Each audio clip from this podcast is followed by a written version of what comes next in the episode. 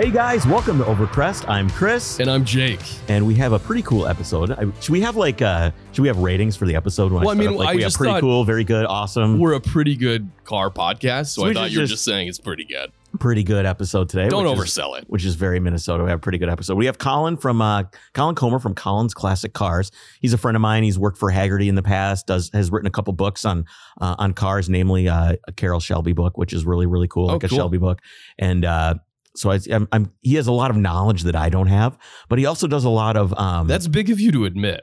Well, there's a whole there's a whole world out there of cars, especially when it comes to domestic classic stuff right. that I just don't know. And he's got a wealth of that type of knowledge. But we're going to talk to him about kind of his history with cars, but also kind of the um, he does a lot of buying and selling, obviously, since he runs a classic car um, dealership, basically. So he buys and sells a lot of cars. So we're going to talk with him, talk to him about that. But I have a lot of questions on how do you get started? Like what's, you know, right. like if you don't have any money and you want to, you want to start doing this, what are some of the pitfalls that you might run into? First, don't buy a Yugo. Don't. I made money on that Yugo. I made money. Buy, definitely buy a Yugo. Okay. I, I made money on it. So um, we're going to talk about uh, my hostage V W situation. We also have yep. Joel Feder from the Motor Authority is here. He's going to be going through the news with us. So stick around for the news. That'll uh, be cool. We've got a lot of really cool stuff to talk about there. There's a lot of, this week is really good for news. There's lots of really good stuff. So I'm stay excited. tuned towards the end of the episode for that. All right. Before we get into that, though, let's take a moment to talk about our new sponsor, Rennline. If you tuned in last week, you know, we had partnered with them to offer an awesome discount. You can get Rennline designed performance parts for European cars, most notably Porsche.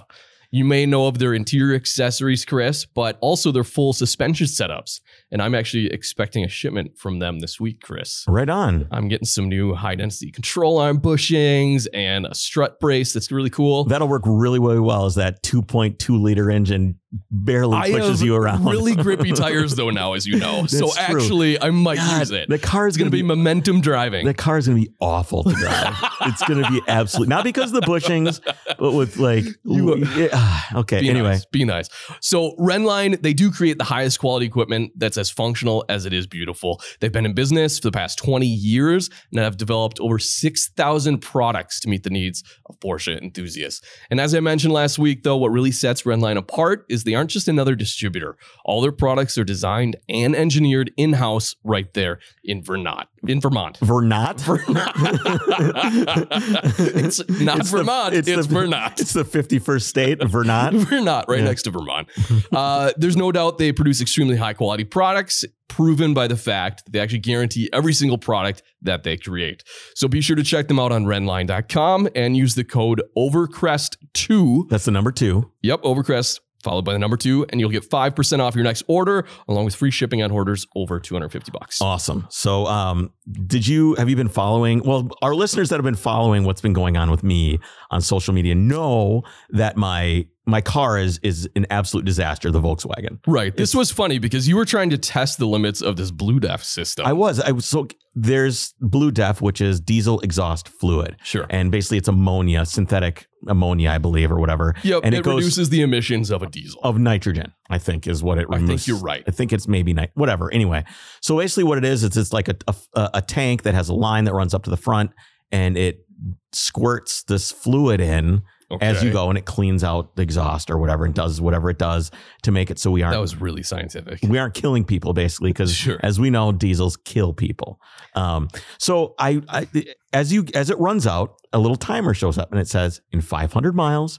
Car will not start. Now, some of our listeners know that I've been yelling about this for a while. So some of sure. this will be a little repetitive. I'm sorry. And then, so then it goes four hundred miles, two hundred miles. And then all of a sudden it's like every fifty miles. And then, and I'm like, I wonder if they really are going to hold me hostage. Is it actually going to get to zero?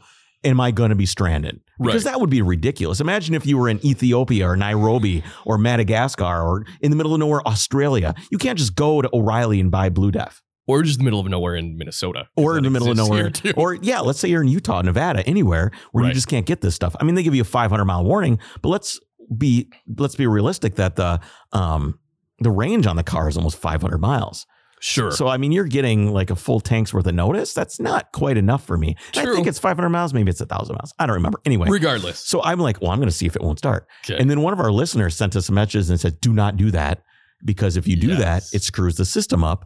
and it will never, it won't start, and it won't register that you put anything in it. So I'm like, oh my gosh. So at with twenty miles left to go, I put it in. Sure. And you, I, I put the fluid in the car. Yeah, thank okay? you. Yep, I put the fluid you. in the car. I go, I get in, and it just goes ding, fifteen miles, ding, ten, Uh-oh. ding, five. And then it turns red. Yep. Like Hal from the from uh, from Mr. from the movie is like, hello, Dave. Sorry, Dave, your car will not start when you try to restart it, and it, it it will not start. So I'm like, what am I going to do? I filled it up, it won't start. Great. So I take it all the way down to the dealership, okay, and it says zero miles, will not start when turned off. So don't turn it so off. So don't turn it off. So I'm there and I get out and the guy turns the car off immediately.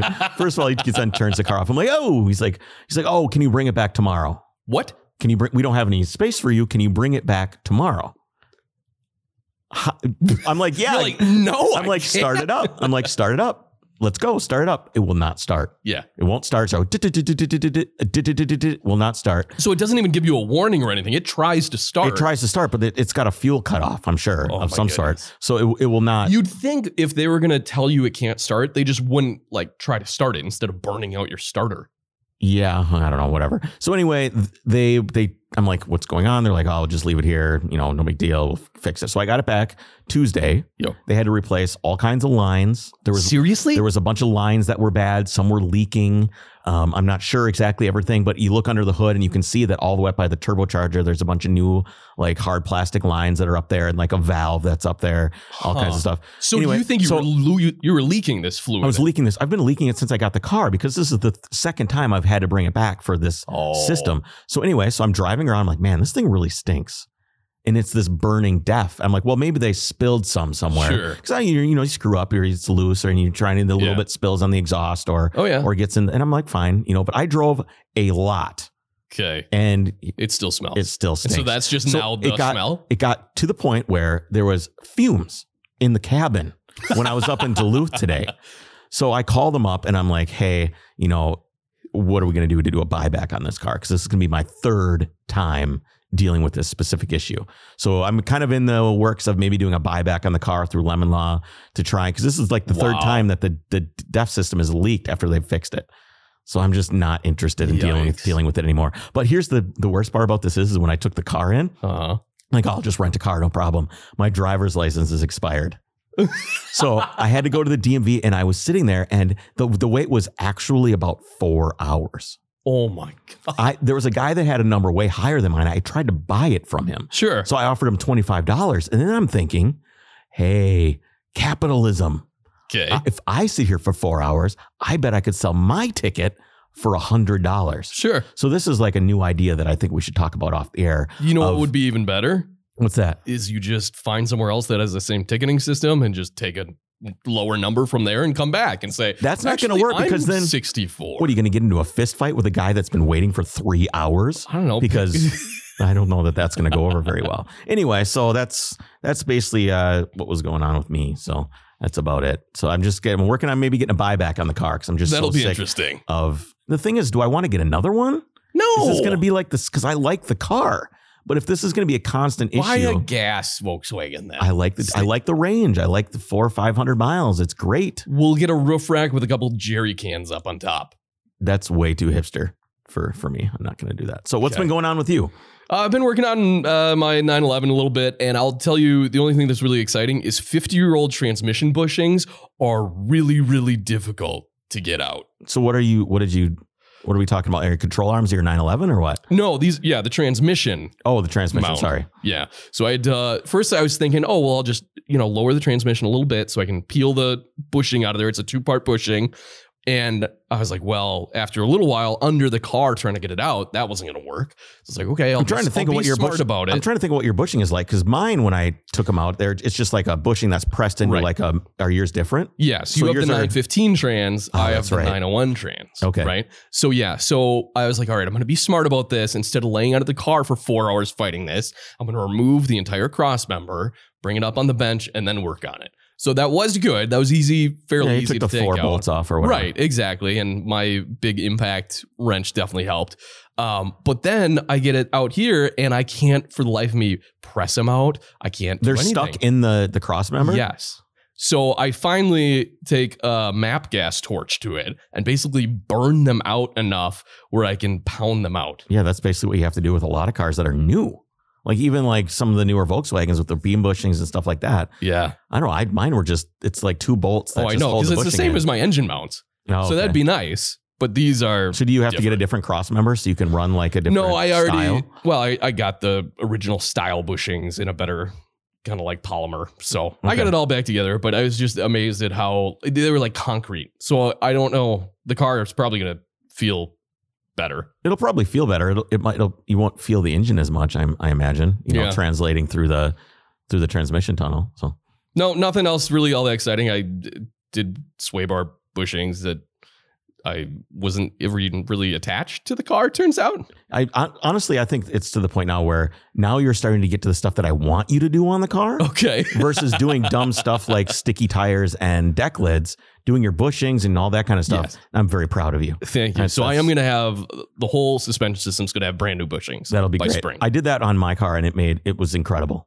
It, was, sure it, it really made like an incredible difference. Well, it's funny when I took out my sway bar, like one of the end links, the bushing was completely off. So it wasn't even connected to one side of the car. So my rear sway bar was literally doing nothing. Yeah. Yeah. That'll, that'll that, probably make an improvement. It'll probably make an improvement. Although you're, you got to keep in mind, you're going to be putting a lot of stress on components, axles, transmission with those sticky tires. I would be very careful.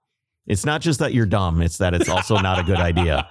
You know, it's, you're putting a lot of stress on your suspension, on your axles, everything else. Be careful. It'll be fine. I probably will, but we'll see. It'll be fine. Um, all right. Before we get to uh, having Colin on the program, why don't we talk a little bit about patreon.com slash Overcrest. Absolutely. You can go there. You can become a member, a Patreon of ours, and be the first to hear new episodes. You can see us live. We do recordings now. You can get a t-shirt, and uh, I don't think we do prints anymore unless you have any more I have prints a couple in the left. Wing. I got a couple left. All right. Left. That'd be very cool. Um, in addition, we have exclusive content. Which we're going to be recording tonight. Yes, we for, are. For our for our Patreon members. They're going to be getting another in. history story that's really kind of cool, and it'll be, I'm going to keep this one a mystery. I like it. I like the mystery stuff. Yes. Um, so uh, we'll be right back with Colin in just a moment.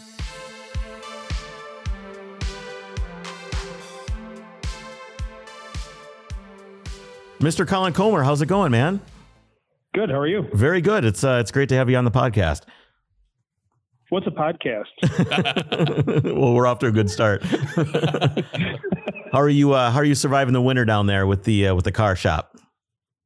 Oh, the, everything's going along just fine. We just got a lot of snow and ice to move around on a daily basis, as you can relate. Yes, I, I certainly can. And there's there's more coming.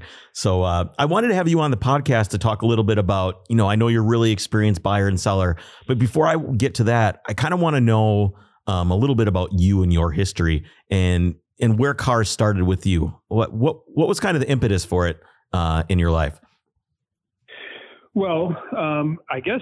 Kind of since birth. I don't know why, but I always liked cars and anything mechanical that moved, made noise, that kind of thing. So, I mean, I was like a car freak from my first year almost. So I don't know where it came from. Um, you know, my, my dad was not much of a car guy, but my dad's dad was a, was a car and motorcycle guy in a former life. You know, before he was a family man, so maybe maybe it skipped a generation. Well, I always wonder if it's genetic. My my my dad's not super into cars, but you know he likes cars as well. But I think most guys are a little bit into it, but some more some more than others. Um, what was the first car that you bought and sold at a profit? Uh, the first car that I bought and sold was literally the first car I bought and sold, and it's the first car I made a profit on. So um, yeah, that's maybe a good that was start. maybe that was my. Maybe that was my gateway drug. You know, I never, I just wanted to buy a car and then I ended up buying one and selling it and finding out that, uh, you know, somebody would pay more, but it was, uh, I was thirteen years old and I bought a sixty-eight Mustang convertible that was smashed in the front, drivable, but smashed. Um, I bought it and tried to hide it from my parents. And where do you realized, hide a car? Where do you hide that? Especially at thirteen. Well, I'll tell you where you don't hide one. You don't hide one around the corner from your house. um, I'm just wondering who they, sells a thirteen-year-old a car. Yeah, good point. A college kid. Okay, it was a college kid that, that drove up from Florida in this in this kind of turquoise or uh, you know robin's egg blue sixty-eight Mustang convertible, six cylinder, three speed on the floor. he was driving up here to go to University of uh, Milwaukee and got hit on the way up here and got here and was like, hey man, this sucks. And then I think he also realized that between Florida and Wisconsin, there was a climate change. So, you know, when he got here, it was like maybe a convertible, not the best choice, especially with the front fender ripped off of it. So um, he sold it to me. And uh, Did you, you obviously you got a big I'm, discount with the with the fender, obviously. Yeah, I don't remember exactly how much I paid, but it was somewhere around four or five hundred dollars. Hmm. Um, you know, I'm I'm older than you, so cars were cheaper when I was a kid. you, you're you're at the wrong. You're you got them when after they appreciated. I was when they were still just junk. Um, but yeah, so he sold it to me. I went and found somebody that had a driver's license to drive it home for me, and he. The seller gave me a list of people. He said, hey, if you don't want this car, all these people have called and they want the car. So um, as soon as I realized that, you know, the gig was up on hiding it. Um, how did, how did you get caught? How, what was the, what was the story there with getting caught with that car? Um, I was asked by my mom if I knew anything about the car around the corner. And I said, I don't know what you're talking about. And she said, well, you should probably get rid of it before your father finds out. So, She's, she read your face like a book, didn't, didn't she? She knew. Yeah. Well, I don't know if she knew it was my car or if she just assumed or if she thought it was one of my friends, because I had older friends that would sometimes ditch their cars near our house. Um, but one way or another. So my dad did understand that I had done this on my own. And then said, hey, if you want a car, I'm going to help you pick out a car. And then there are going to be some rules. So, was, you know, he didn't want to crush a thirteen year old's dreams, but he wanted to make sure that it was not going to interfere with school or. And that you weren't you know, driving the Mustang around when, when, when you're thirteen, when you're thirteen. Right. Well, you want to make sure I didn't start out with a with a prison record. Yep. So that's, um, that's very fatherly. That's very good. Um, so, what was yeah. the first car that you ever sold at a loss that you were that you were trying to make a profit on? Do I do I need to admit that I've sold cars at loss at losses, or is this something I can pretend? This is this is a hypothetical. Yeah, what is said from here on out may or may not be true. Yeah, asking for a friend. Um, I don't really remember. I know that, that somewhere in there, I'm sure, because I used to buy cars and then restore them myself. So I'm pretty confident that every car that I bought to restore, if I counted the labor, I lost money on it. Um, but using, you know, simple math, like I paid five hundred dollars for the car and I spent three hundred dollars on Bondo and I spent one hundred dollars on paint. I didn't lose money that way, but if you count that I put four hundred hours of labor into it, yeah, I probably lost a lot of money. Yeah, I try not um, to look at things that way. Because then it starts yeah. to get ugly real fast. I think exactly. I've, I've probably lost so. money on every car I've ever owned if I include going to get it and and the three Red Bulls that it took to get home that night. You know, it all adds up pretty quick. Yeah, it depends what you think your time's worth too. Right. Um, so right. well, when you're when you're when you're a kid, your time's really not worth anything because nobody nobody will pay you for your time. That's so. true. That's true. So when did you realize that this could be a life for you, um, buying and selling cars? I never really. I never really realized it. It was never like an aha moment where a light bulb went off.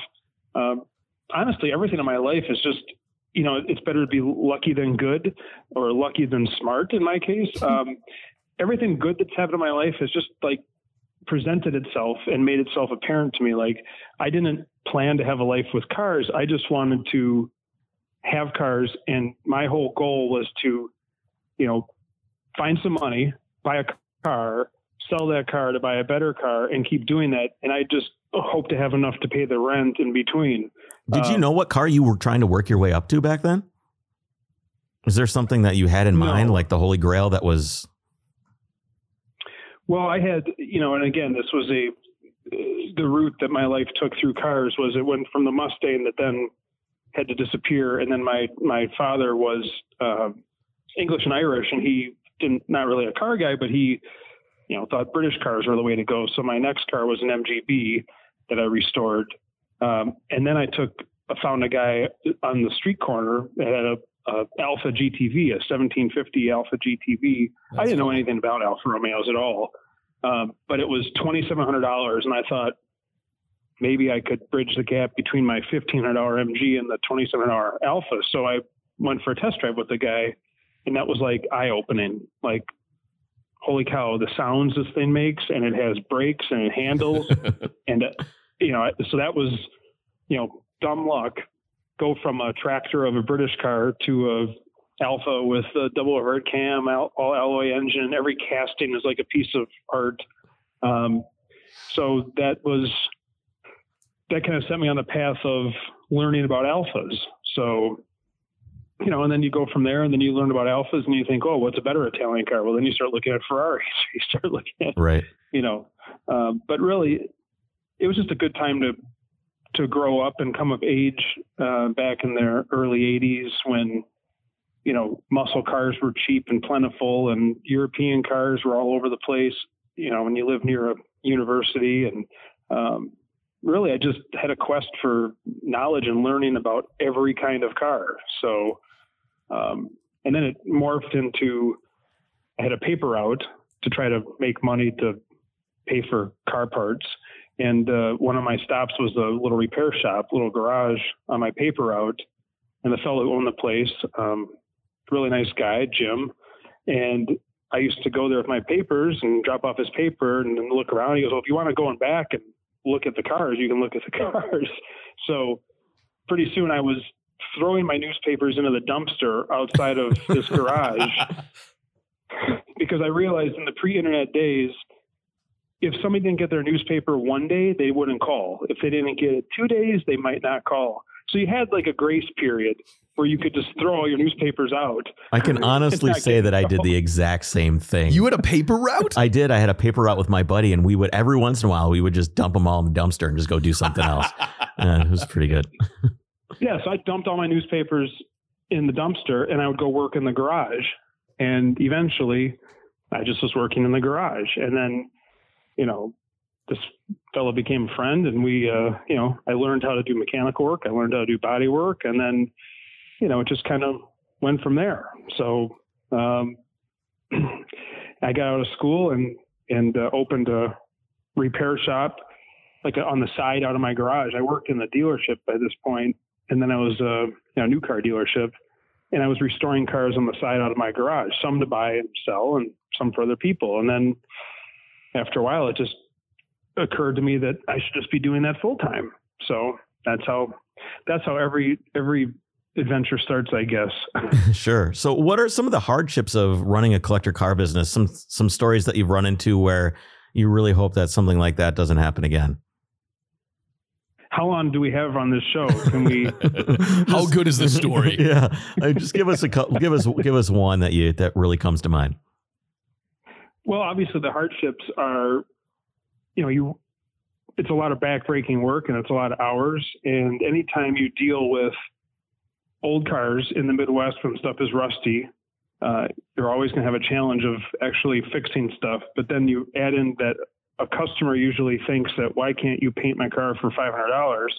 Um, all that kind of normal business stuff. A, a guy that owns a pizza parlor would tell you the same kind of problems in their industry. Sure. Um, You know, anytime you're in a service business, people are going to have different expectations than what it actually takes to do something. But, um, you know, there's a lot of, besides the overhead and the finding the help and all that kind of stuff, it, it's just, uh, you know, it's like any other small business out there. You just have to, you take the good with the bad. And thankfully, for a guy like me who loves cars, you know, I wouldn't want to do anything else. To be able to wake up every day and, and go play with cars, even when you have a bad day at work, it's still a really good day, because it's not, to me, it's not really a job.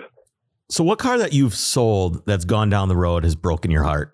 The the oh, one God. that the one that you're just like, the just, one that got away, the one that got away that you really just wish you still had it. Not necessarily uh, for the money, but just for the, for the broken heart part of it, that you just really wish you could drive it around. Well, I still have, you know, I'm I'm a sentimental guy, uh, you know, on many levels with cars. So I still have my my Alfa Romeo that I had in high school, because I knew I, I could never sell that car and replace it. And it, even even at times where it was worth enough money to change my life, um, I just thought there's going to be a day where I'm going to look back and want to have this car. So I just kept it. That's the same way um, I feel about the nine eleven I have right now. If I sold it, it would really help me out right now for sure. But I just, I can't imagine it not being there. Oh yeah. I mean, there were, there were times where I was literally couch surfing. I did not have a place to live, but I had an Alpha. So it was like, huh. okay, you know, but, and you know, when the car might've been worth eight thousand dollars or ten thousand dollars and that would have paid rent for a year. Um, but yeah, so there's, There's been a few of them. I mean, there's been, uh, I had a D-Type Jaguar that uh, I wish I would have kept, uh, a G T forty. Some of these other cars were just, not because they were worth, they're worth so much more money now, and they are, but just because at the time you had to sell it. It wasn't like, there wasn't a conscious choice to sell it like, hey, I just don't want this anymore. It was like, I better sell this so I can make payroll and keep the lights on for my shop. Right. So those are the ones usually have regret when it's a forced sale. So in terms of the the rarity of some of the cars that you have, you said G T forty, that's got to be really up there. Is there anything else that kind of is in that realm of, you know, some of the really cool stuff that you own the, of your favorite cars in terms of rarity? Well, I like rare cars in general. So, um, you know, there's, there's, there's a lot of those cars in there, I guess. Um, you know, I'm one of those guys that, I like stuff that's unique, and I don't really care if it's worth a lot of money, but if it's, if it's valuable to me or represents something to me, um, again, going back to keeping an Alfa just because it's not, I mean, they made thousands of them, but that's my car. Um, so yeah, I've, you, you asked before if there was a, if I ever had like a, a dream car, and I guess it kind of changes after a while, but I had, you know, in the nineteen, I think it was nineteen eighty-four, eighty-five for Christmas, my dad bought me a book of collector cars, and I went through there and circled a lot of cars. Um, you know, back when they were like a Ferrari T D F had a value of eight to ten thousand dollars in this book. Hmm. And you go through and you circle these cars, and you think someday, of course, in the mind of a seventeen or eighteen year old, you think, when I have the money, this car is still going to be ten thousand dollars. Right, right. Unfortunately, it didn't work that way.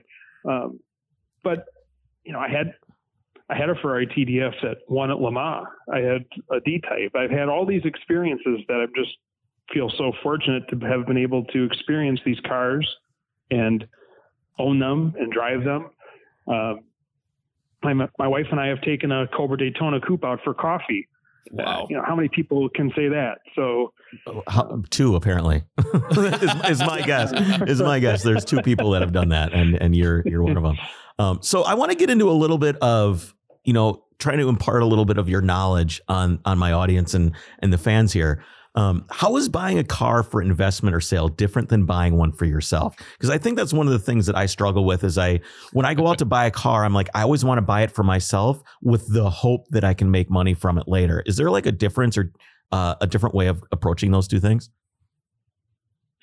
There, there is a difference. I never look at a car as an investment. I think when you look at something as an investment, you can look at something that you like and justify it by by saying it's going to be worth more money someday. I'm gonna which pl- is I'll kind play of that good- for my wife. That sounds like a pretty good clip to have. I think, I think he's oh, saying that's not the answer, though. no, no, it works like a charm. Trust me. Especially. No, I think, you know, I've never looked at a car and bought it just solely for investment. I've bought cars that I think uh, my money will be safe because when you're, when you don't have a lot of money, you have to be careful that you don't lose.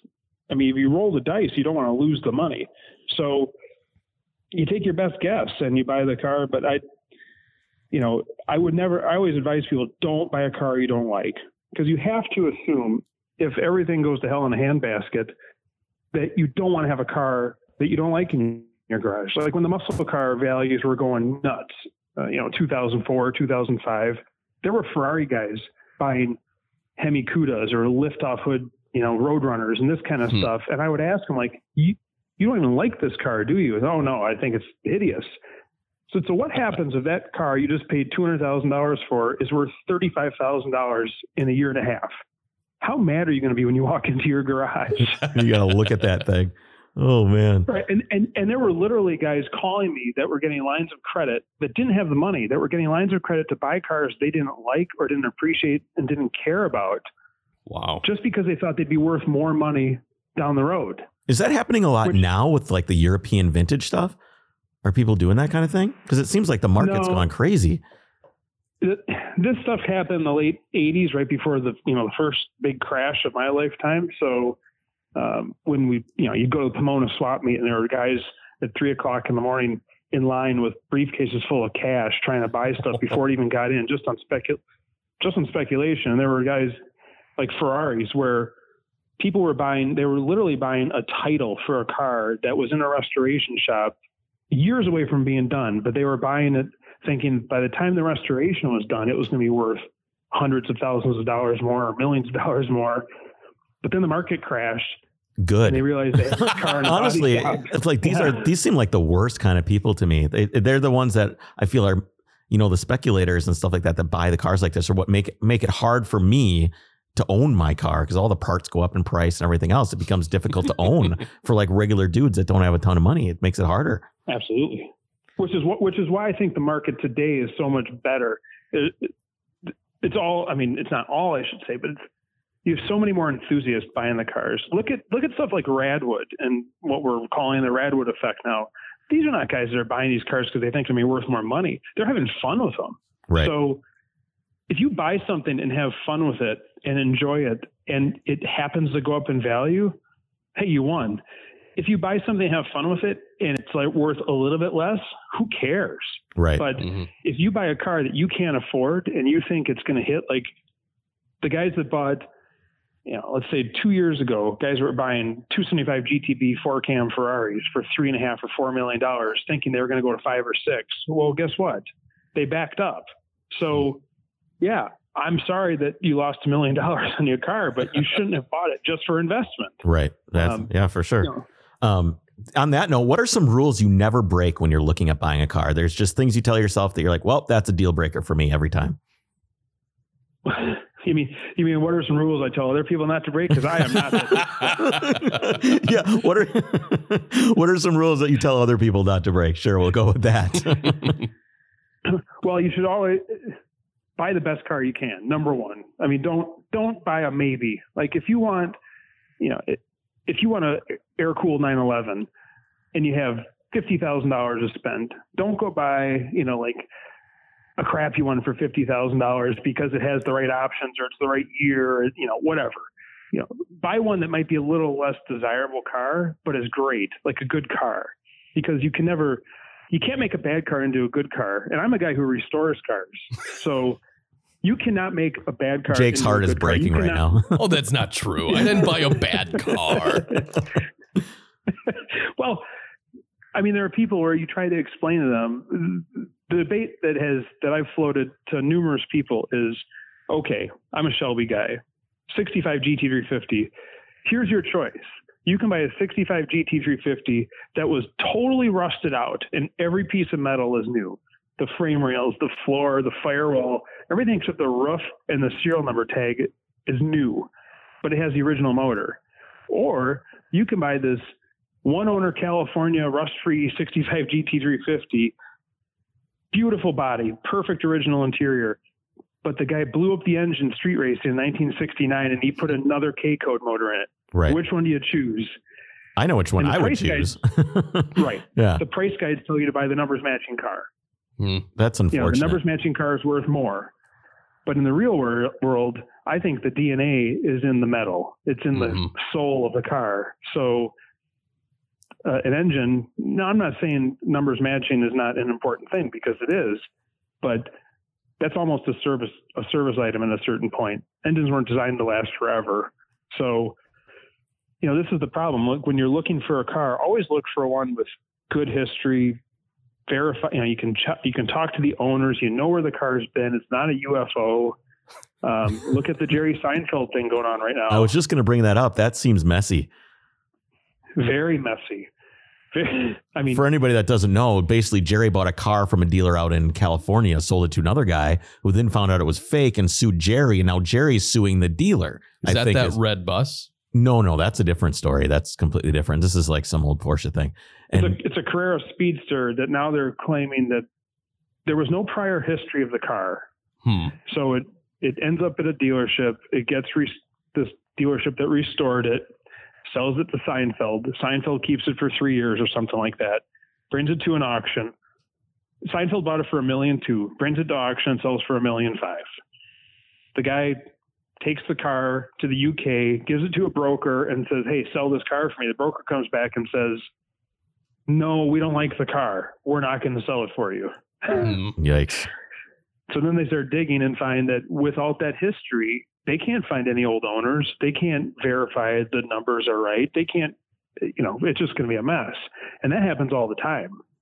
That's the problem. So how do you avoid something like that? What do you, I mean, at some point you just have to trust people, but how do you avoid being in this situation? That's where, that's where ownership history in a known car comes in. Uh, I just had a, a deal on a car the other day, that a three thousand mile original paint Fox body Celine Mustang. Ooh, so I like that. Everybody knows the car. It's supposed to be a great car. I send the guy to, I, I FedEx my paint gauge to a friend. He goes oh. to inspect the car. He finds paintwork on the car. I do a little digging, call a couple of guys, and they say, oh yeah, that car had the left side of the car got damaged. It got painted. Okay. Well, the owner's adamant that never did, but here's the original owner had told people that he had an accident or had somebody bump the door and he painted it. And then all of a sudden it's like, okay, but if I had, had I not used the paint gauge, had I not called around and talked to people that knew the car, it wouldn't, you know, I would have ended up with the car with paintwork. So these are the things where when you can call and check a car's background, um, and that really, information gets lost too. Like if he didn't tell you when you bought the car anyway and sold to the next guy, eventually that information just gets washed away and it's gone forever. Mm-hmm. And then nobody ever knows. Unless you use the, you know, my pocket lie detector, A K A paint gauge. um, so don't uh, bring that near my car, by the way. yeah. Stay away from me. Stay away from my car as well. I've had a paint gauge on my car. You don't want to know. Um, so uh, what about the twenty-five year rule guys? Everybody, all the people that are like bringing these cars in and importing them from, uh, from England and Australia and Germany and stuff like that. Is that something that if you want one of those cars, you should just import it yourself? Or is there merit in these dealers that are importing all these cars, or what do you think? Well, if you haven't done it before, it is it is a tricky deal to get a car into the country. But there are brokerage firms that you don't have to buy it from the dealer. Um, you can go through these. You can find the car, uh, and you can hire a an importer to do it for you. It does, you know, it is tricky. And sometimes just buying it from a dealer. If a dealer is over there scouting cars and fills a container and brings them over, the economy of scale comes into play a lot of times. Especially like uh, my friend who's, you know, a Japanese car collector. You know, there's a couple of dealers that are specializing in J D M cars, and their prices are not bad because they go over there, they know where to find them, they spend the time over there, they check them out, they can get them into the country, you know, a little more economically than anybody else can through their connections, and then they're here. So, um, you know, I think it's not a bad thing to buy one from a dealer who specializes in this stuff, and it's not a bad thing to try to do it on your own. So it's just... realize if you go and buy a car sight unseen from another part of the world and it gets here and it's not what you thought it was, you are never getting any money back. I mean, right. You're just out. Right. Um, so if you were just initially getting into this and you had like, let's say ten thousand dollars, how do you get started doing what you do? Like, what would your advice be with someone just getting started? And don't say run well, away. I started, I, no, no. I, I started my business, you know, nobody would give me a loan. So I started with a credit card with magically a ten thousand dollars credit limit. So um, what's that car today if you had to pick one? I would. Is it some like Malaysia Radwood type thing? Because that stuff seems to be pretty hot. Yes, that's where I would go. So I would say it depends, again, buy what you like. So if you like American cars, I am. I'm, I don't want to let the cat out of the bag, but I really like Fox Body Mustangs, and I've been buying because I think first that's the first gen Mustang of, of my generation. So I mean, people are starting to buy that stuff, and you can get a really killer car for ten grand. So otherwise, I like A W eleven M R twos. I just bought a, you know, a first year M R two. I mean, C R Xs, C R X S I. You know, all that kind of stuff is just, you know, a, a Mark One G T I. No, you can't even be, barely touch those anymore. Those things have gone. Can you even get one for ten, like a really nice one for ten grand anymore? I bet you could probably get. I don't know if you get a really nice one. But if you go out west and look around Craigslist and all that kind of stuff, you can get, and I don't care, again, if it's a good, solid car, I don't, I don't care about these guys who want to buy low mileage, you know, virgin cars. You know, I bought, I bought a Celine, a one owner Fox body Celine Mustang, uh, from out from California, original paint, but it sat in the guy's carport for the last twenty years. And the paint's like peeling off of this thing. It's, mm. We call it the Joe Dirt Celine. So, but you know what? I'm, I paid seven thousand five hundred dollars for that car a couple years ago. It's going to sit in my shop. It runs and drives great. It's just sunbaked, but for seven thousand five hundred bucks, I'm going to let it sit until those cars are worth more money, until it's worth, until I can afford to paint it and clean up the interior. But right now it's just like money in the bank to me. Sure, sure. They'll never be worth less. I think of like for that, that's like, to me, that's like a guy thirty years ago buying a ratty sixty-five G T three fifty, you know, and just shelving it. Right. Because then magically twenty years later, he looks like the smartest guy on earth. So there's a lot of things that I wish I would have done that would make me the smartest guy on earth. Yeah. But if I was starting out, I would definitely buy something fun, eighties, nineties, you know, just something, I mean, even a Suzuki, you know, Swift, you know, one of those hot rod ones. They yeah, had. A little G T I. Those things are awesome. Yeah. Right. I mean, all this weird stuff that we grew up with, that's what people are going to want. I mean, Jeep, uh, you know, what's the uh, nineties Jeep Wrangler, eighty-eight to ninety, was it eighty-eight to ninety-four? The uh, J, no, the X Js. Is an X J? I'm showing my ignorance. I, I, I'm not even owned sure. a bunch of them, but yeah, I mean, you can find those things out there.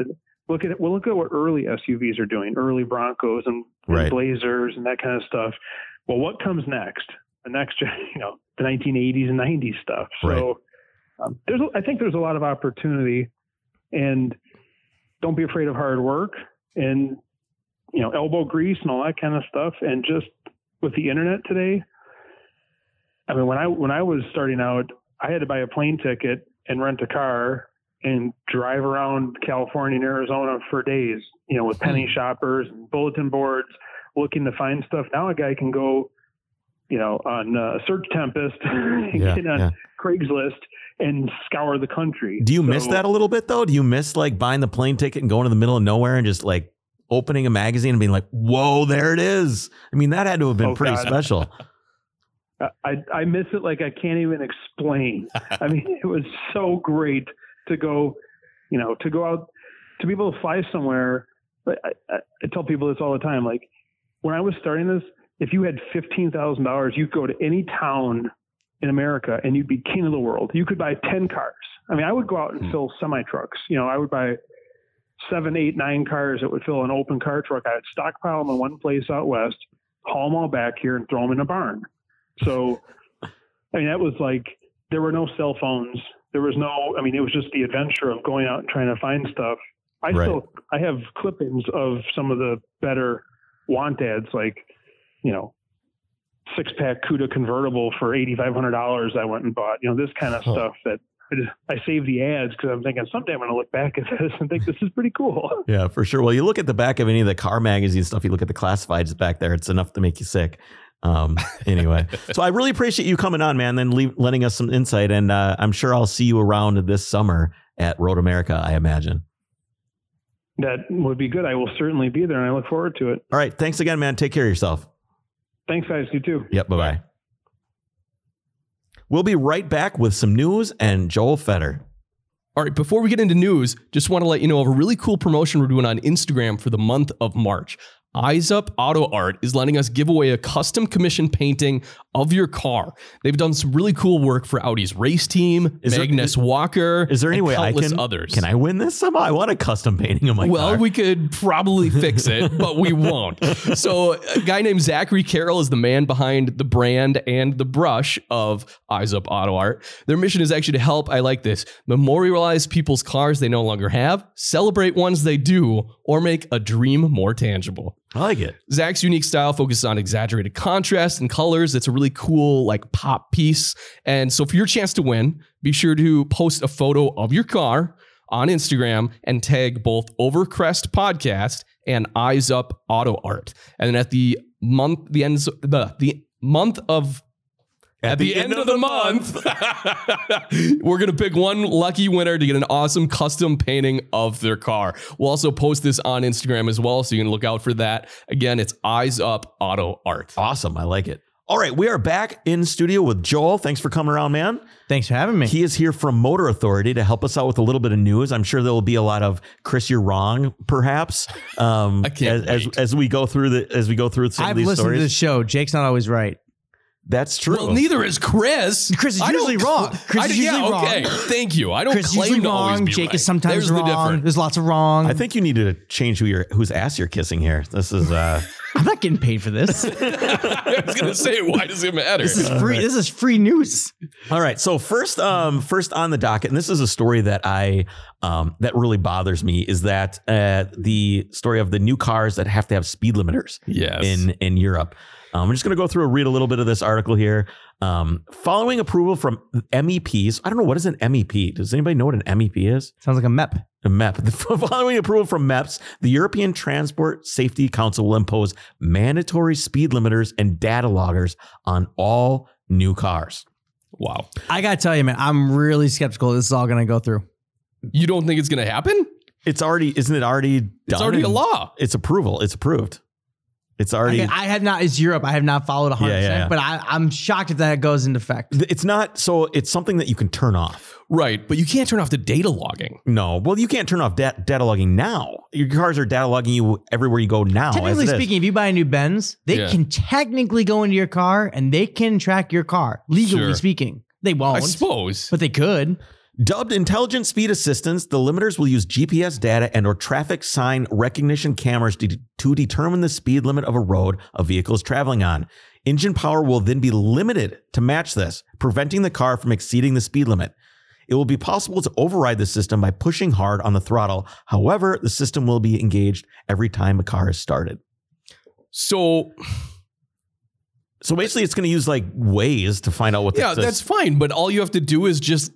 push the pedal down further. Here's here's the here's the response to that. If you think you can simply keep pressing a little harder on the throttle to break through the system, right. think again. Okay. E T S C also states that, quote, if the driver continues to drive above the speed limit for several seconds, the system will sound a warning for a few seconds and display a visual warning until the vehicle is operating at or below the speed limit again. So basically, it's going to start beeping at you and, and flashing warnings. And there's no way to permanently disable it. You can turn it off, but you're going to have to turn it off every time you start the car. So this is the same as the stupid auto start stop at stop signs.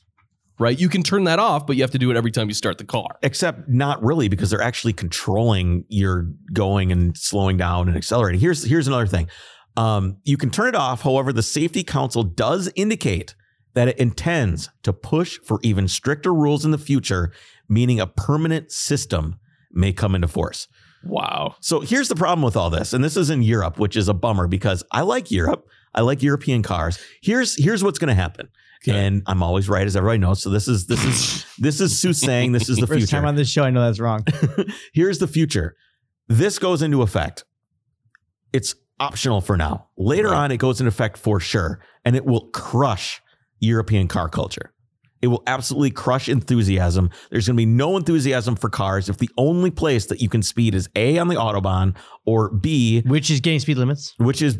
Potentially, yeah, getting yeah. speed limits, or or if you go to the Nürburgring and drive on the uh, which on costs the a lot of money. Yeah, it's not cheap, and that's that's that's your options. You know, you can go on the track, or you can just deal with it. And I don't think any. How is this? How is culture going to survive? Meanwhile, in America, we're getting eighty mile an hour speed limits in Texas, and California seems to think we should have an Autobahn, which will never happen, but they think we should. So it's kind yeah, of funny when you that. Look at the contrast here. Yeah, I don't understand. Well, I, the problem though, if it works in Europe.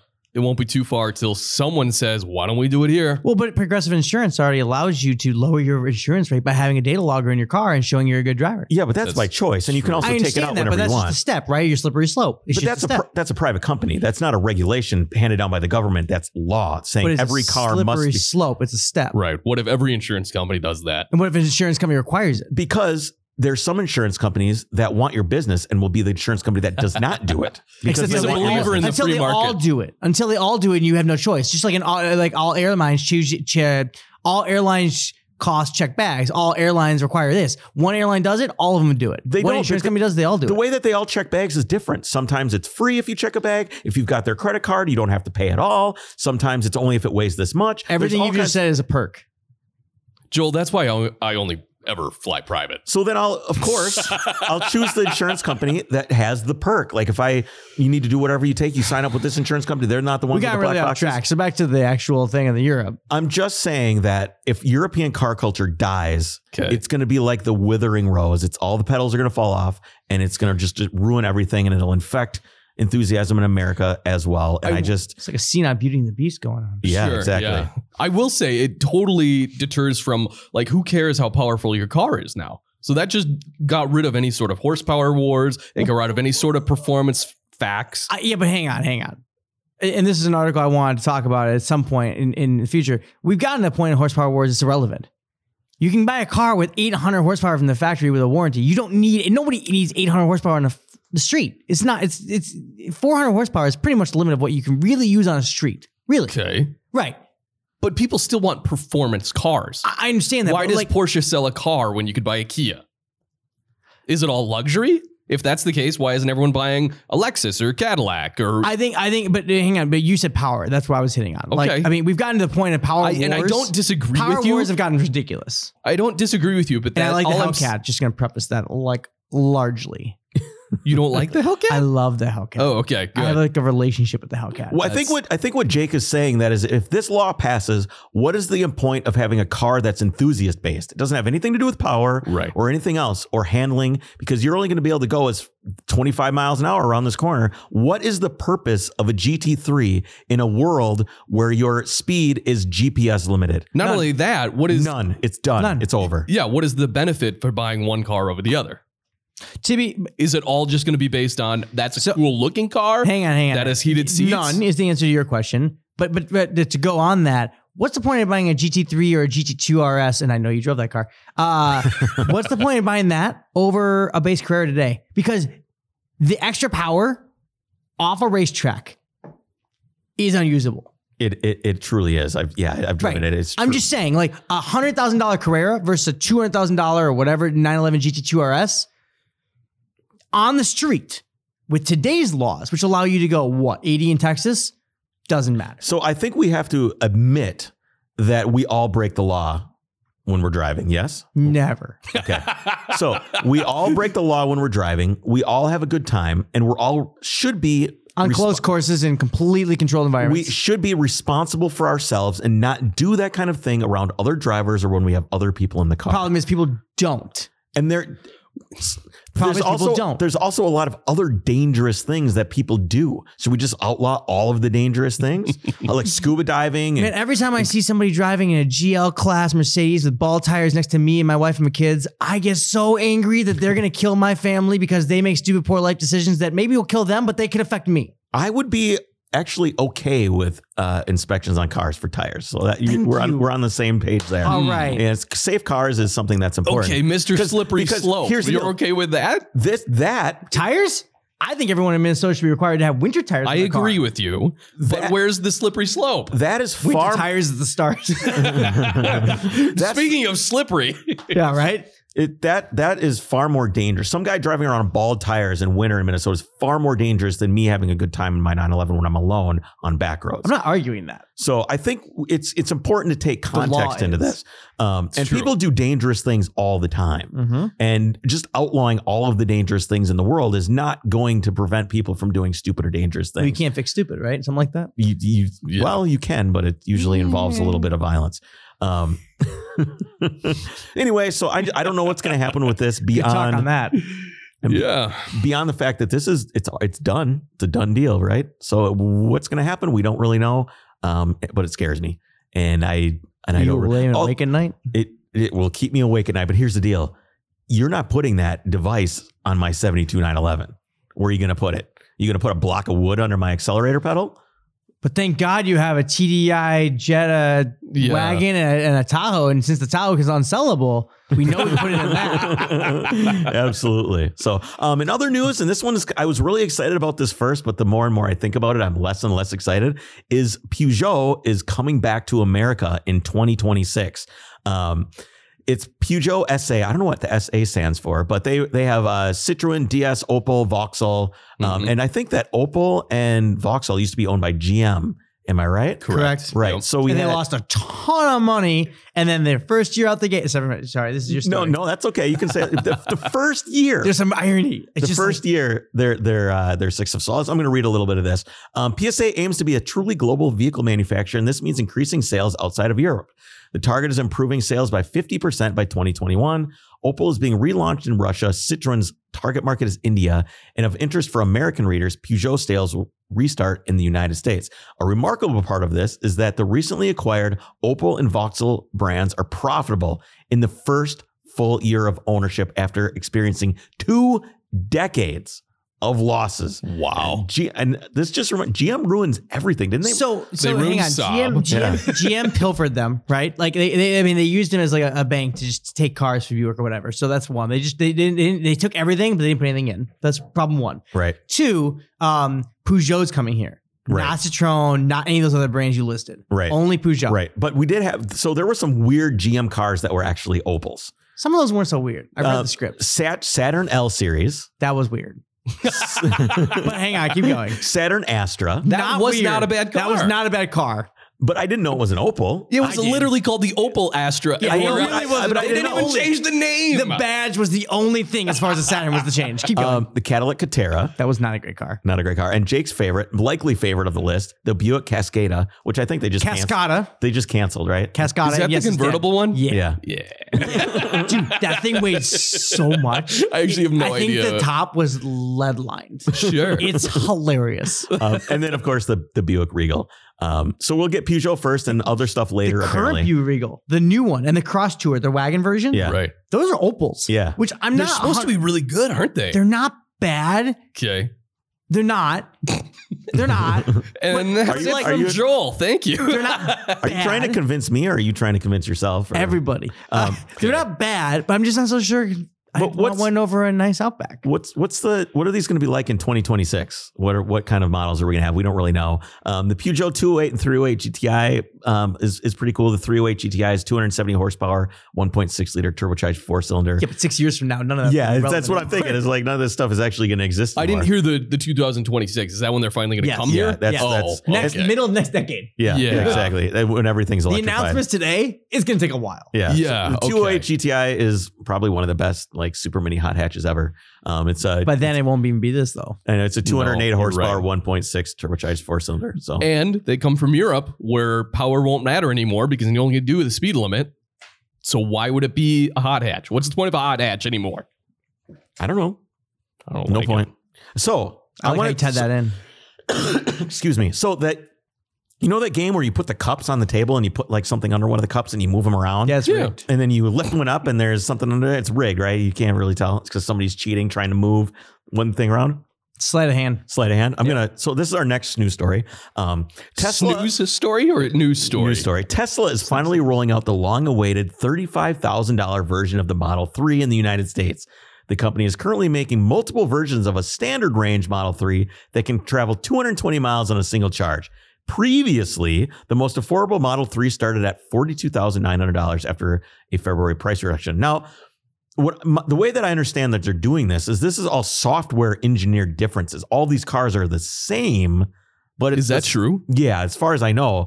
Um, and then it's the software that actually makes it so you have more range or it goes faster. Blah blah blah blah blah. Um, a standard range base model will start at thirty-five thousand dollars, offers a top speed of one hundred thirty miles an hour and go from zero to sixty in five point six seconds. Second version called Standard Range Plus, blah, blah, blah, thirty-seven. So basically it's, it's, yes, it's thirty-five thousand dollars, but you're going to add by the time you're done. Point of order. It's not thirty-five. It's thirty-six thousand two hundred because there's a destination of twelve hundred. What are, okay, but what about the tax breaks that you get? Does that include That's any irrelevant. Of those? It's not part of the deal. Well, it's a thirty-five thousand dollars car, but it's thirty-six thousand two hundred dollars. I just want to point out it's not thirty-five thousand dollars. How much will car. I pay, though? depends on your income level because those tax credits depend on how much you make. Seriously? Oh, oh yeah. You're paying the whole thing. P S. P S. seven thousand five hundred dollars. That expired as of December thirtieth. Yeah, I did. I did remember. So now it's three thousand five hundred dollars. Yep. But beyond that, you have to you have to owe three thousand five hundred dollars to take advantage of the three thousand five hundred dollars credit. So if you don't owe three thousand five hundred dollars, oh, I see what you mean. And not only that, but that's next year's taxes. You're going to pay thirty-five yeah. grand today at thirty-three six two. Right. So you're not realizing oh, no, that it. at any point anyway. Um, so the the new versions of the Model three will come with an all glass roof. Yay! Um, which wasn't originally supposed to happen when the car Correct. was announced, but they will have manual, not power seats. They will come in black, Ooh. and other colors will add to the cost. Up to twenty five hundred dollars. So well, it's like the Model T back in the day. That's right. You can have any color you want as, as long, long as, as it's black. black. So that's strange. So if you want a not black one, it's going to cost you more money. Um, I don't really understand. Anyway, so the new version of the Model three are uh, they're available to order online now, and in fact, that is the only way you will be able to buy Tesla cars from here on out. They're shutting a bunch of stores. Yep. Galleries. All sorry, the retail stores. all the retail locations are being shut down except for like a couple. The company says it's shifting all sales worldwide to online only, so you'll no longer be able to buy a car in one of the company's stores. What about the dealer network? I mean, what about repairs? It didn't have a dealer network. No, I know. They had stores. Right, they're right? closing those. They're, they're completely closing them. Yeah. What happens if my sensor goes bad? That, hang on. Those stores were galleries. That was, quote, a sales thing where you come in, you can look at a car, you can take a test drive, you can order your okay, car, whatever. Okay, so maybe I they still don't know. Centers. Oh, service, service centers service are completely, completely different. Separate. They're not in the same place. They're not even in the same, like, suburbs usually. That's and frustrating. Complete. Because eh, the, the galleries are usually in the mall. Oh. So here's the, here's the deal. You you said something that's interesting. You said the word. Just one thing? You said, well, the one thing that stands out to me is you said test drive. How are you going to test drive these cars? Is that in the script? Yeah, the if script. you know, tell me. What's so so so it's interesting. It's not a test drive anymore. It's almost like a free car rental for the weekend. It you is. can buy the you buy oh, the car. Really? You buy the car, and they're so insured that you're gonna love this car that you can return it within what is it, a week and a thousand miles? It's seven so days, it can become yeah. a free rental rental car. car. The issue is is that if you like go outside that thing, there's a thousand dollar fee, which becomes a really expensive rental car. Yeah, I suppose. But so they can do it. And then they guarantee like, well, there's twenty-four hours, you're going to get your money back. That's again, a, here's the thing for me. That is a huge barrier to entry. So you're going to have to go do the credit check, buy the car. You're right. And go through the whole process of purchasing that vehicle to even be able to test drive it. You know what's interesting though, Chris? This goes to their whole philosophy that you've commented on before. People aren't buying these cars because they're good cars that they're cross-shopping. They're buying them because they're Teslas. They, they want to be part of an idea. And they're I so sure obvious. of this now. And that must be the case. Like, well, people aren't test driving or deciding based on a test so, drive. So hang on, full disclosure. Uh, one of our three sites, Green Carports, we did name the Tesla Model three best car to buy for Green Carports with a bunch of caveats, a huge okay. asterisk behind it, just full disclosure. And, Was and this I, before or after they lost their Consumer Reports rating recommendation? Before, what that would not have affected our vote. Okay. I don't, well, hang on. I wouldn't have affected my vote. I can't speak for the rest of the team, right? Okay. Um, but we did put it, we said it, we voted it, it won. And then we put a huge asterisk and we put all the caveats of like, you need to know these things. So and what are, what are those things? I'm curious now. So those things include the fact that there is mixed build quality. Those things right. include the fact that the company who knows about survivability. Those things include the fact that there's not consistency with the experience. That thing includes the fact that we weren't sure at the time. There was no Model three that was thirty-five thousand dollars at the time. There's a lot of caveats with it. But out of the competitive set this year, the Tesla Model three delivers on the promise of a general consumer. Re- so hang on. Uh, you guys B M W guys? I love B M W. Sure. Okay. Our Mister Producer is a B M W guy. So I had an E thirty-four M five. Uh, so so I got into the Model three for the first time ever. And I slipped into it and I just shut my eyes. And I said, okay, what car am I in right now? And the car, the, the way the steering wheel, the way the everything is set up, it felt like an E forty-six. And then yeah, you opened your eyes and looked at a dolphin head for a steering wheel. Never really thought Have you of that. seen that? A dolphin head? I've never seen look that. at the steering wheel again. It looks exactly it's like a, a dolphin, dolphin head looking down. It's You'll never unsee it. You'll never be able to unsee it. You'll never, ever unsee it. Um, so I think that's, yeah, that's about it for, he says it's excruciatingly, excruciatingly difficult to make this car for thirty-five thousand dollars. I'll bet it is. Um, he said Thursday future models could cost less, but these won't exist for at least two or three years. So hang on. Can we talk about the self-driving thing for a second? Yeah. Well, that's, that's what's next year. Okay. Sure. Let's go there. Cause that's a real hot button on me. Okay. Yep. Um, Elon Musk is no stranger to bold predictions, and on Tuesday, he lobbed another one at self-driving tech doubters. Is that Again. what I am? Is Am I a tech doubter? You certainly are. That makes me seem like I should be like lynched or mobbed or No, you're just the guy in the, on the lawn. You're on the guy with the lawn with the rake, man. They're going to throw me in the water and see if I float. The Tesla C E O said the electric car maker's full reference. self-driving feature will be completed by the end of twenty nineteen. Not and true. By the end of twenty twenty, he added it will be so capable, uh-huh. you'll be able to snooze in the driver's seat while it takes you from From your parking lot to wherever you're going. Absolutely Boom. not true. And any outlet that reports that is lying and not reporting factually correct. When I buy that car, as long as Elon will Wait, handle what? all of again? my... Did you say when you buy that car? Sure. When I buy one of those cars, as long as he's Elon will sign off that he's going to take all of my like lawyer bills and he's going to take all responsibilities for if someone dies is when I'm like taking a, a nap, is there that's a, fine. Is there a legal obligation for them to do this now? No, like if, if not I, even a little bit. So the, if they if someone dies trying to snooze in their driver's seat, they can't sue him. No. Do you remember one of the first autopilot crashes where the guy got beheaded because he went under a semi-truck because it was white and the sun glinted off it correctly and the radar system didn't see the truck and the semi, and he was watching a movie? No. I heard about that. Family tried to sue. Didn't work out, did it? Not so much. Um, well, actually, who knows? They might have settled. It's, so I'm sure that's what actually happened. Here's what Tesla, here's what uh, Elon actually had to say. I think we'll be we will be a feature complete, that's in quotes, on full self-driving this year, meaning the car will be able to find you in a parking lot, Mm-mm. pick you up, nope. take you all the way to your destination without intervention bit. this year, Musk said bit. during a podcast interview. I am certain of it. That is not a question mark. No. So hang on, a couple things. They are building, so they're on autopilot. A P two's uh, A P A P is autopilot. Sure. They're on A P two uh, hardware. So first gen A P two hardware only had radar. Second gen A P two has radar and cameras. I think there's six, but don't quote me on that. Uh, A P three will be their current hardware, but then they're going to upgrade. They're making their own. Right now, they're using a third party chip. They're yeah. developing their own chip. And they develop the cars so that they can drop their new chip into the old cars and the new cars. And sure. they'll, anything with A P two will be A P three all of a sudden, which is kind of impressive and smart, really. Um, and to their credit, it just is. But here's the thing. They are the only car maker in the entire world that thinks they can do self-driving cars with cameras and radar and not LiDAR. In the world. So either they know something every other automaker in the entire world doesn't know, highly doubtful, or they're being cheap and brazen and playing fast and loose with customers, which never done that before. Uh, so that really is a hot button for me. Yeah. Well, today, Tesla customers are willing to plunk down an extra five thousand dollars at purchase yep. to unlock their vehicle's enhanced autopilot feature, which is far simpler than Musk is promising. The technology guides a car from highways on-ramp to off-ramp, including suggesting and making lane changes, blah, blah, blah. So that's all it's really able to do right now. So they're giving five thousand dollars. seven thousand dollars later to upgrade over the air. If so, you don't do it today, when sure. you buy your car, it's seven grand later. So it's two thousand dollars premium if you don't you do it today. Remember when I was talking about that cup game where you have to try and find out what's what so exactly hang, just is? so you know, they took this. So they offered all this stuff last year. Right. And, they, and, and all of us, journalists, people that were worth their salt at least, called them out for false advertising. Marketing guy, you should know what this is. Right. And so we called them out and they removed it, saying it was too confusing for consumers who were paying for it, not understanding what it was.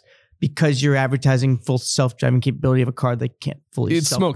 It's smoke and mirrors. Yeah. Right. So they're bringing it back now. And on the on the call today uh, with, with with journalists and investors, the question came up of why are you bringing it back? What's yeah. different now? And the answer he gave was because we're close enough now, meaning the chips are almost ready, that by the end of the year, we feel that we can do it. And so now it's going to be less confusing because coming sooner, where it was so far off in the distance, people didn't get that. So what they really needed was capital, and they need these people pinning this five thousand dollars down because they need money. I, I think he believes what he said uh, of they're yeah. close.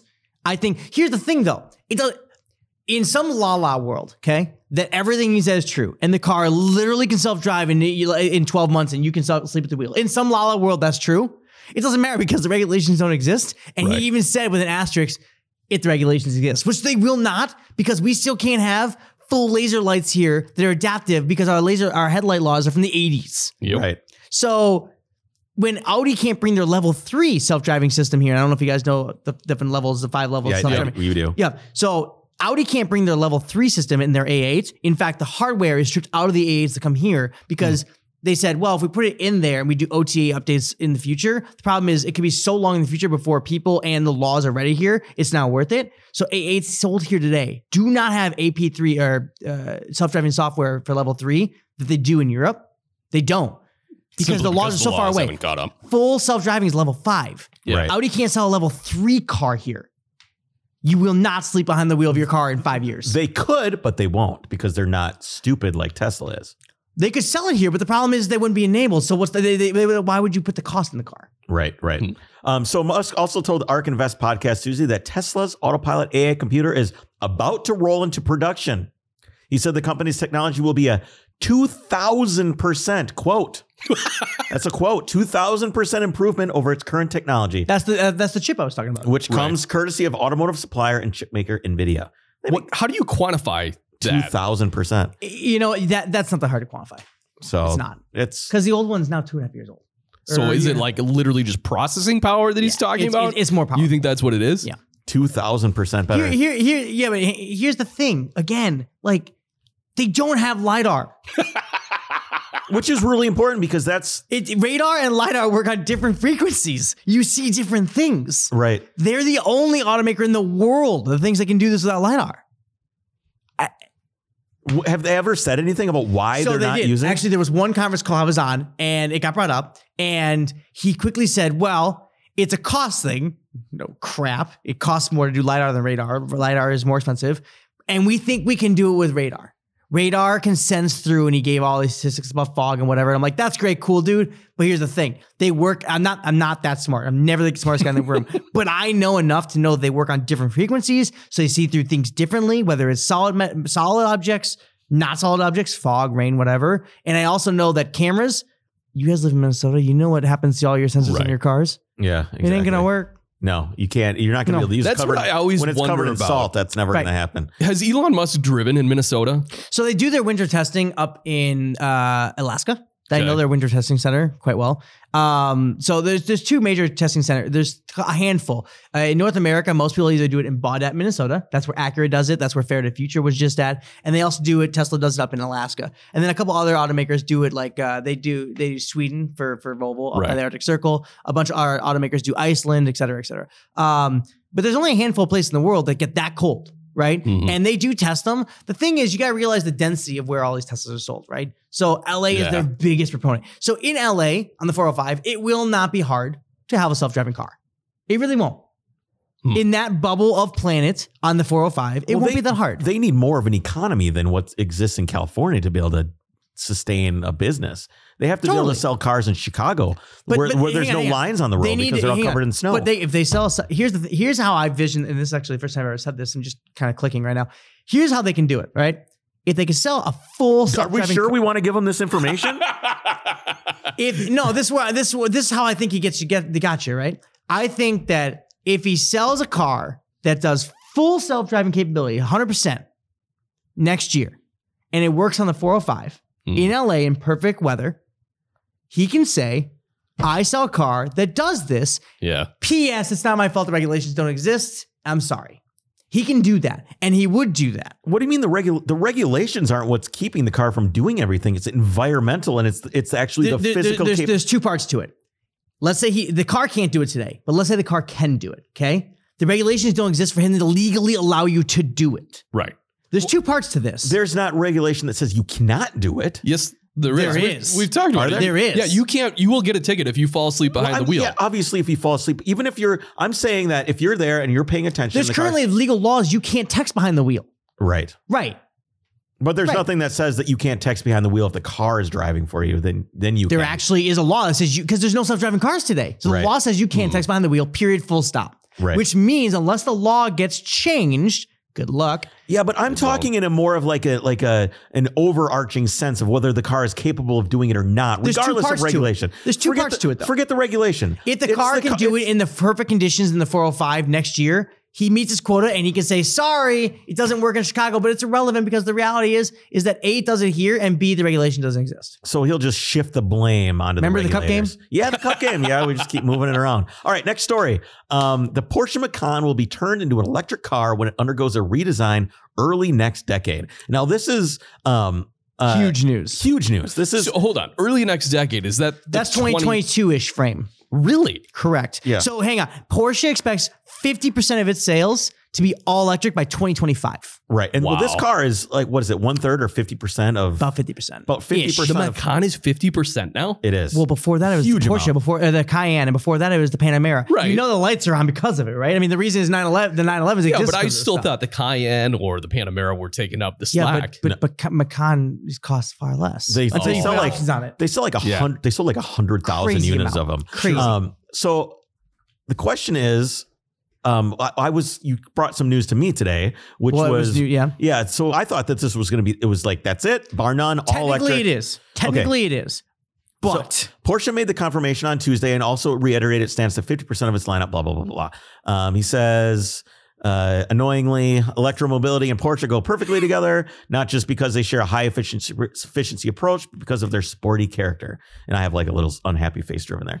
Uh, the next Mac- Macan will be based on a dedicated E V platform Porsche is developing with Audi, referred Called- to as P P E. Correct. The performance, the premium platform electric, first vehicle based on the platform will arrive in twenty twenty-one. Now, I thought that this was like, that's it. No gas. That's it. We're done. But that's not true. So, uh, okay, hang on. The Macan, the next generation Macan will be all electric, period, full stop. But there's going to be a ramp to that. Mm-hmm. Like today where they have the new Ram fifteen hundred and they sell the old Ram fifteen hundred still alongside it for a couple of years, or the Silverado or whatever, where they sell these old vehicles versus the next new ones. Yep. So it's come out and we learned that they will sell the old current gas-powered Macan for an unspecified amount of time. Read until the ramp is finished because they don't have the production capacity to build both. Sure. Right. And the current Macan is on the first generation Q five platform. The Q five is on a new platform. So the Macan is on a platform that's not made by Audi anymore.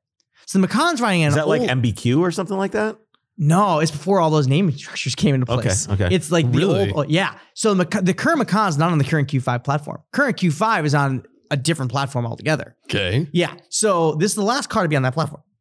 So they will build that and there'll be basically a ramp. So let's say the new Macan comes in twenty twenty-two. It's all electric. Let's say by twenty twenty-five, the old Macan. So they have two and a half years of making that timeline up of overlap. So it won't be a day one, full stop zero. It'll be a ramp down. So they will produce them side by side for a little while, but it will be all electric eventually. Yeah. Wow. So company officials had last year revealed some conflicting information about whether a fully electric nine eleven was being, being considered, but C E O Oliver Bloom seemed to seem to issue the final word on that for now in saying that a plug-in hybrid is preferred. So I'm thinking in probably three to five years, we'll see a plug-in hybrid nine eleven. Uh, that timeline's right. Yeah. Yeah. So uh, wow. it'll be, it'll be the refresh.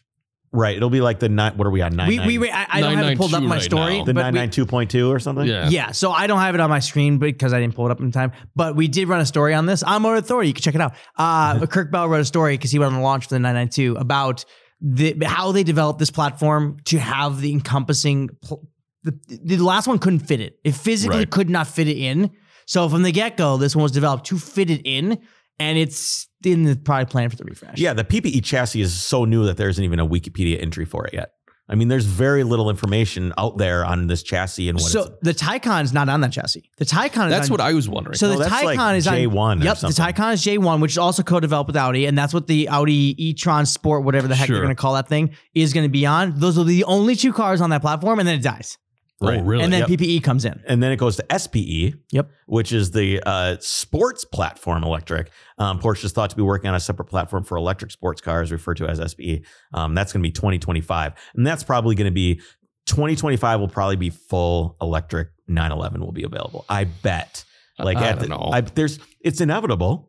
So why wouldn't why wouldn't they make it? I'm not saying it's all that will be there, but I think it'll be an option if you want it to be. I'm not sure we're there yet, but I don't want. I, I'm not sure. I, I'm not sure we're there yet. I think we'll have a hybrid and a plug-in. Yeah. Um, the hybrid will be a sandwich motor, and then the plug-in will have a larger battery pack on the sandwich motor. Uh, and then I think that the full electric will come. I think twenty twenty-five is ambitious. I think it'd be second half of next decade. So do you think that how does this bode for bode well for Porsche? I'm going away from you know. Knowing that when you get into like a G T three or a nine eleven, it's that flat six engine and it sounds awesome and they have a very unique capability and they're going to take all of that away and make it, you know, they're basically putting Tesla's technology in it. You know, it's what people will see it as, as like this electric technology. Yeah, that, does electric. One of the things that makes cars unique is that you have you have different engine types. So you've got like flat fours and Subaru. You've got inline four, inline six, V six, V eight, flat six, turbocharging, supercharging, direct injection, not direct injection, carburation, and standalone. You can do all these different things. And all of these make cars unique. And when you look at the flat six that's in a Porsche, it's very unique. It's special. You know, Subaru does one too, but it sucks. So you have this flat six engine in the nine eleven that revs out to nine thousand two hundred R P Ms or whatever it is. You're gonna, you're telling me that you're gonna take that character out of it, put electric motors in, and people are gonna be like, yeah, okay, yeah, sure.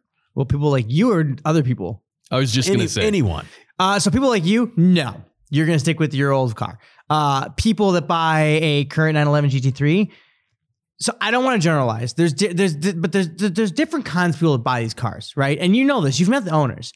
There are people that don't care. They bought a nine eleven G T because, hey man, cars and coffee. I got my nine eleven G T three. You see that car over there? I'm the first one in Minnesota to have it. And those people are gonna be the first one to have an electric nine eleven G T three. That guy, hey man, I got a nine eleven G T three. That guy over there sucks. And if you're that guy and you're listening to this podcast, unsubscribe right now. But I, I don't want your listenership. Am I right?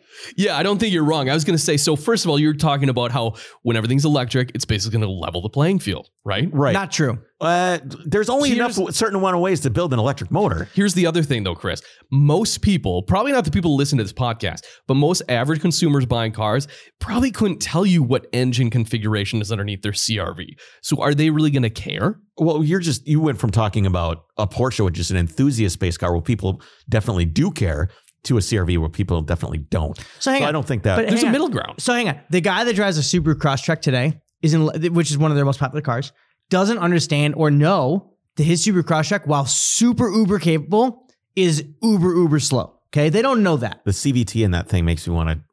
Different out. story.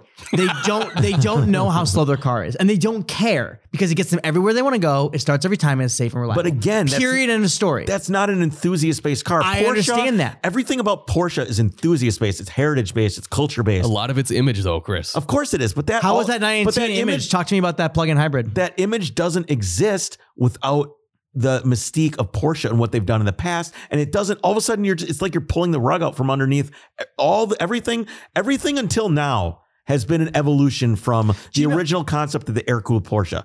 Everything to A to B. All of a sudden, hang we, on, people said this stuff when they went water cooled.